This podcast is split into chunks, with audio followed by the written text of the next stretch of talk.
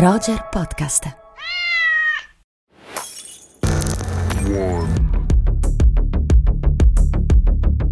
Amiche e amici di Roger e di Rubik e anche di Malvina e me, buongiorno. Oh, Ciao a tutte e tutti. Allora Malvina come stai? Non c'è male, direi. Tu? Sei stanca, accaldata? Un po', un pochino, ma felice anche.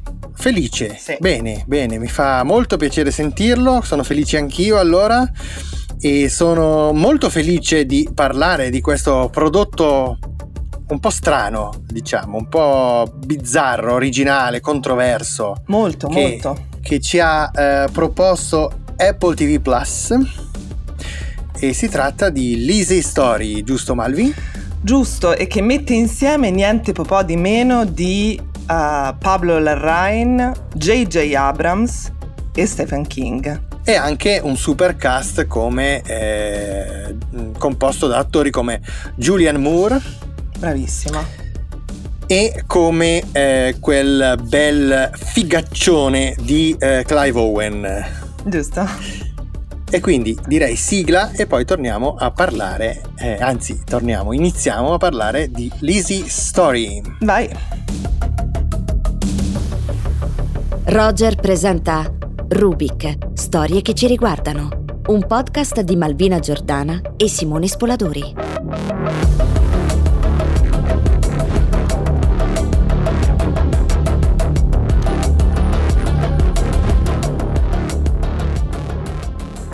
Was it my imagination?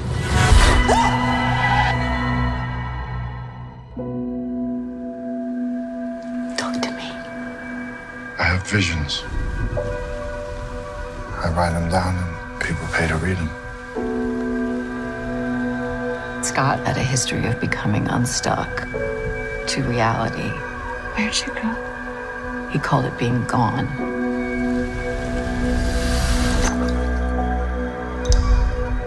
Where'd you go? I don't know how to do this without you. Come back.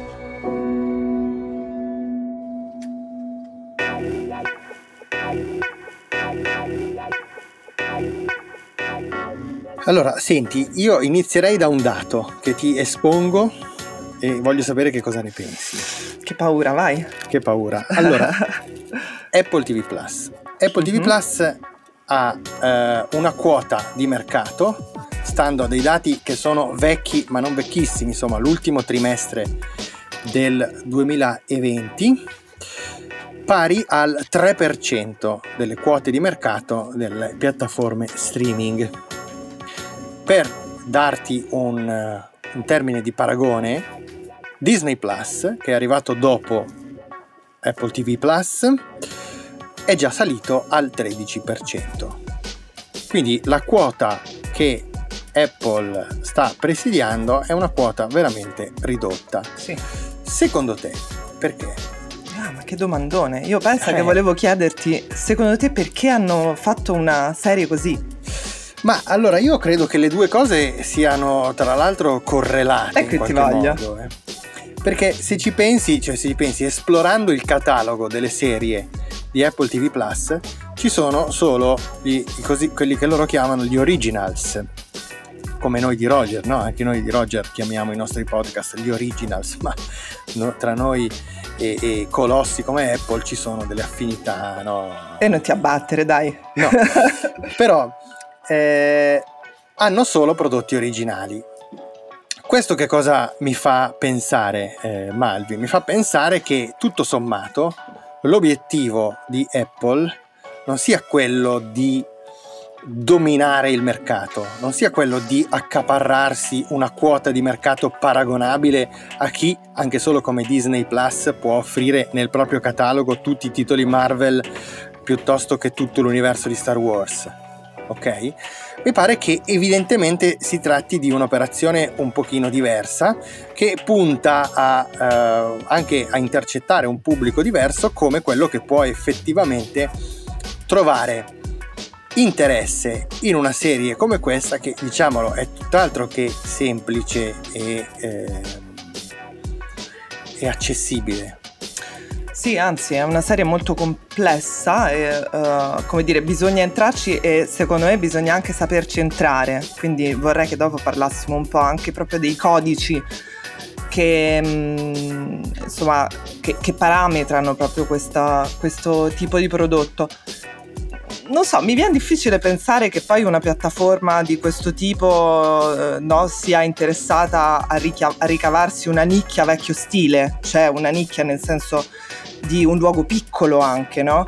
Eh, certamente c'è un investimento sulla nicchia, come del resto ogni tipo um, di piattaforma sta facendo, in questo caso probabilmente eh, è una piattaforma che punta a in qualche maniera coinvolgere educare un eh, il pubblico a un tipo di serialità estremamente sofisticata e che sta iniziando a essere prodotta. E questo secondo me è un prodotto... Dimmi, dimmi. Sì. No, no, concordo con te, non sono sicuro che la finalità sia quella di educare il pubblico. Io credo che. No, mettiamoci le virgolette, insomma, educare. No, hai certo, cosa intendo? Ma credo più che altro che questo abbia eh, a che fare con eh, il, il, posizionamento, uso questo termine eh, che, che, è un po' desueto anche nell'ambito del marketing e della comunicazione, ma il posizionamento che Apple ha sempre avuto, o perlomeno negli ultimi anni, eh, da, negli ultimi 15 anni ha eh, avuto e che desidera evidentemente mantenere e presidiare, cioè il posizionamento, come dire, di una, di una nicchia di consumatori fan che si sentono in qualche modo eh, privilegiati, che si sentono più forti, che si sentono migliori degli altri, cioè Apple ha sempre puntato su questa percezione eh, di sé e sulla percezione di sé che i propri consumatori affezionati hanno e credo che questa operazione di entrare nel mercato della serialità sia dal punto di vista delle strategie di comunicazione un'operazione proprio per raffor- rafforzare questa percezione del brand e che quindi l'idea di impegnarsi su produzioni così sofisticate, eh, solo originali e che in un certo senso non sono per tutti. Pensa anche alla bellissima, secondo me bellissima Calls, che è una serie sperimentale, una serie di fantascienza che pur essendo una serie televisiva, prescinde dal codice visivo, cioè sono solo eh, telefonate tra i vari personaggi che vengono trascritte a schermo e accompagnate dall'onda vocale. Cioè questo tipo di esperimenti, secondo me, al di là delle finalità artistiche che sono secondo me secondarie, hanno in prima battuta una finalità eh, legata alla strategia di comunicazione, al, posizio- al rafforzamento diciamo ulteriore del posizionamento del brand. Ma questo senz'altro, se tu pensi, non so se te la ricordi, quella meravigliosa che ha fatto Apple eh, impiegando Spike Jones eh, alla regia, era una pubblicità di un... Uh, come, una ca- cassa musicale mh, mm, però interattiva, sì, sì, certo. adesso non ricordo eh, il nome ehm, e in fondo guardando quella pubblicità hai la stessa impressione di, di insomma il discorso che fai tu funziona eh, è una pubblicità che apparentemente non è una pubblicità è una uh, pubblicità che incrocia linee narrative che con la pubblicità non hanno nulla a che fare eh, c'è dietro un investimento enorme in fondo loro quello che creano è l'atmosfera Apple no? Certo. Quindi il brand è l'atmosfera Apple. Allora, che qui ti voglio, no? Nel senso, questo intento educativo che rimettiamo tra mille virgolette, ma c'è un po' anche dietro a una serie come questa, dove eh, eh, Stephen King si mette anche a scrivere e a coprodurre, eh, quindi cosa nuova, eh, una serie chiamano non a caso Pablo Larrain, che è un regista, diciamo adesso ne parleremo, eh, che ha una sua ehm, impronta molto forte e dietro c'è uno come J.J. Abrams che come dire ha creato degli universi piuttosto importanti che ci piacciono meno. Assolutamente sì, sono assolutamente d'accordo, quindi possiamo dire che quella parola che tu hai utilizzato, cioè quella di educare il pubblico, forse possiamo ri, eh, ripuntarla cioè, come se Apple volesse in un certo senso continuare ad educare i consumatori. eh, più che il pubblico to cure, i consumatori che devono essere educati a far parte di quella nicchia di cui se ti ricordi in un certo senso ci parlava anche lo spot fondativo di Apple, no? il famoso spot del 1984 girato da Ridley Scott faceva leva proprio su questo aspetto, cioè in un mondo grigio e omologato voi utenti Apple siete quelli colorati e diversi dagli altri. Il grande quindi... schermo si rompe, entriamo nell'era della post-medialità e comanderemo noi in fondo. Esattamente. Quello spot diceva quella cosa. Bene, quindi allora per entrare nel clima di l'Easy Story Malvi, di cui abbiamo fatto questa eh, bella premessa, ascoltiamone un altro pezzettino e poi eh, andiamo a dire qualcosa nel merito proprio di questa produzione. Molto bene.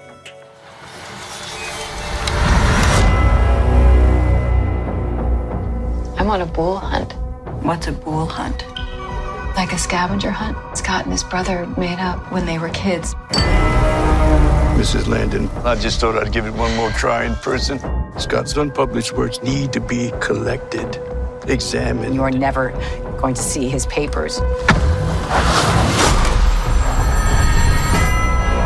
She won't let them go. I'll get those papers for you. Scott Landon's book's changing. Do you remember that night you asked if I was crazy? I believed in it. That's how strong his imagination is. There's a place. I'll take you there. What is this? Where are we?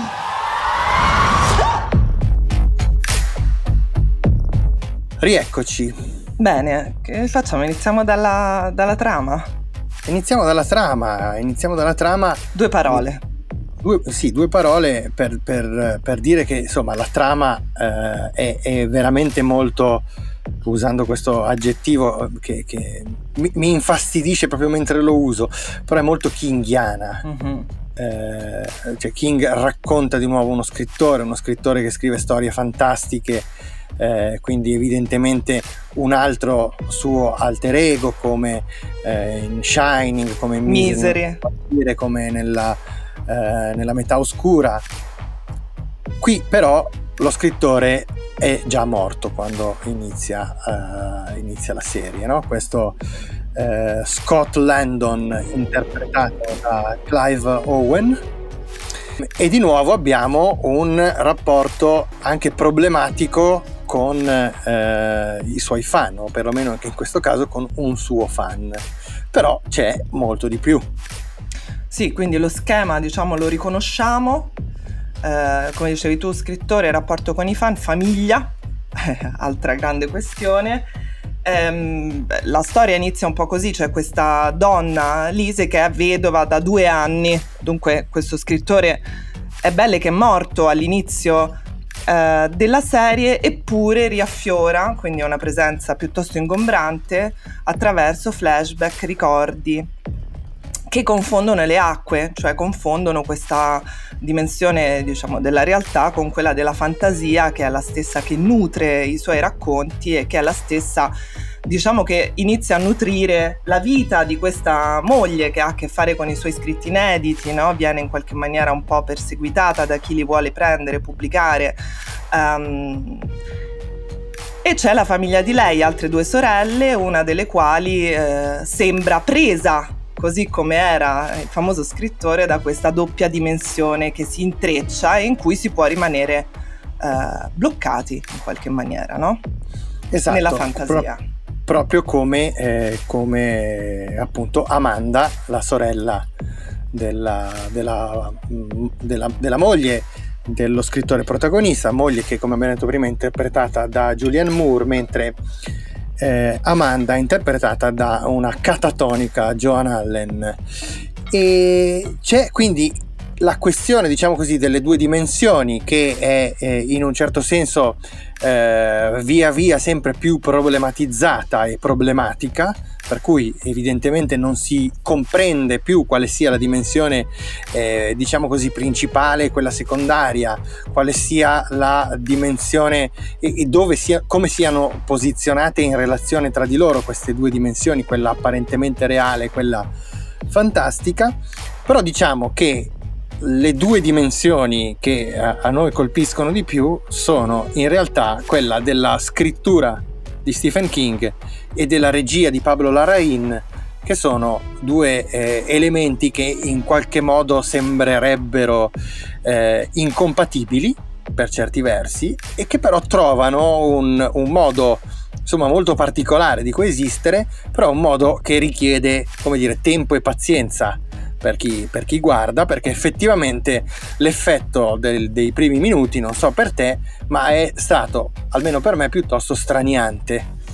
Sì, è una serie molto straniante, no? Eh, all'inizio ti chiedevo, eh, ti, ti ribaltavo la domanda dicendoti ma come mai hanno prodotto, cioè distribuiscono, Apple distribuisce una serie del genere. La domanda adesso potrebbe rif- essere riformulata così, ma che, che genere di serie è?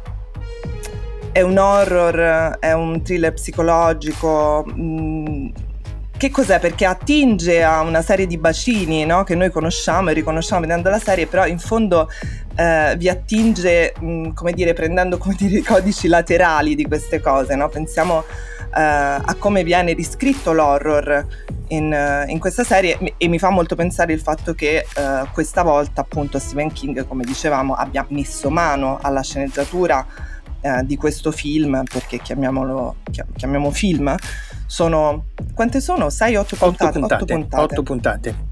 Esattamente. Um, beh, uh, diciamo che Pablo Larrain è stato dietro già a grandi uh, insomma è bravo a fare ritratti femminili e si vede benissimo certo, sì, perché sì. pensiamo a Jackie no? E si vede benissimo perché non solo Julian Moore è bravissima, ma il suo personaggio, devo dire, emerge pian piano in maniera piuttosto... Um, come dire, un, un, personaggio molto angosciato, molto angosciante, no? ben delineato. Mm, pensiamo a quando fa quelle nuotate in piscina, che sono tipiche no? di una certa atmosfera horror, però in qualche maniera c'è qualcosa di diverso, no? di straniante, per cui ti lascia sempre un po' al di là dello schermo. No, questo è, la, è l'effetto che, che, fa a me questa serie. Sì, sì, sono, sono eh, d'accordo con te e mm, è, è, davvero un, eh, un progetto eh, originale. Di, di, questo progetto mi colpisce soprattutto eh, il, eh, il, ritmo. Credo che uno degli aspetti più, come dire, fuori eh, dal, da, dai canoni del genere sia questo andamento tendenzialmente contemplativo, molto lento, che eh, indugia eh, con pause anche molto lunghe, con dei momenti antinarrativi molto forti e che sono davvero questo, mm, questo è l'elemento che, che, entra in un certo senso in contrasto con la scrittura di King che tra l'altro è riconoscibile in alcune eh, in alcune battute che sono così proprio tipicamente eh, ascrivibili alla sua, ehm, alla sua scrittura.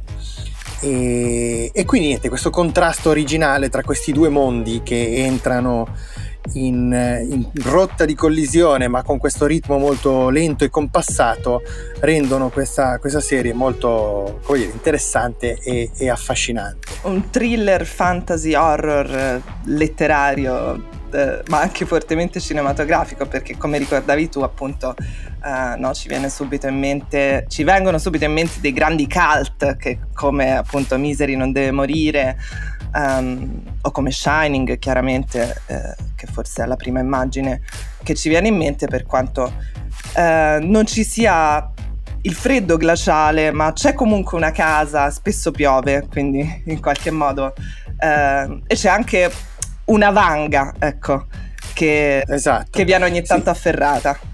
Io prima ti parlavo di battute eh, che sono tipicamente ascrivibili allo stile di King. Ti farò del male in posti che non hai permesso ai ragazzi di toccare ai balli delle scuole medie. Ecco. Cioè, questo è proprio un marchio eh, di, di, di, fabbrica, una battuta che potrebbe davvero essere uscita da Hit. E molto bene, Malvi. Allora, senti, eh, consigliamo a tutte le nostre amiche e ai nostri amici di andare a dare un'occhiata a, questo, a questa serie, facendo tra l'altro quello che la maggior parte degli utenti di Apple TV Plus fa e cioè i 30 giorni di prova per poi abbandonare la piattaforma. Quindi fate questi 30 giorni di prova per almeno per vedere l'Easy Story e consiglio anche Calls di cui ho parlato prima e Ted Lasso anche che trovo sia una serie strepitosa e adesso andiamo a sentire che cosa ci consiglia invece relativamente ai film in sala il nostro Andrea Chimento. Andiamo.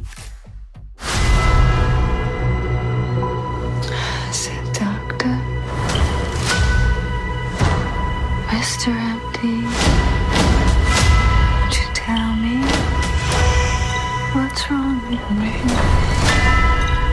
He's gone, but he keeps pushing me. Toward what?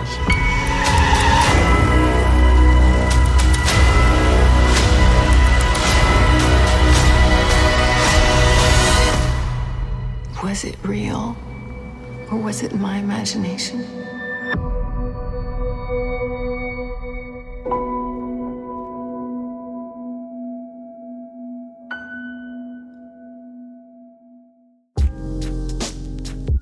Eccoci quindi al momento di Chimento. Ciao Andrea. E... Ciao. Buongiorno.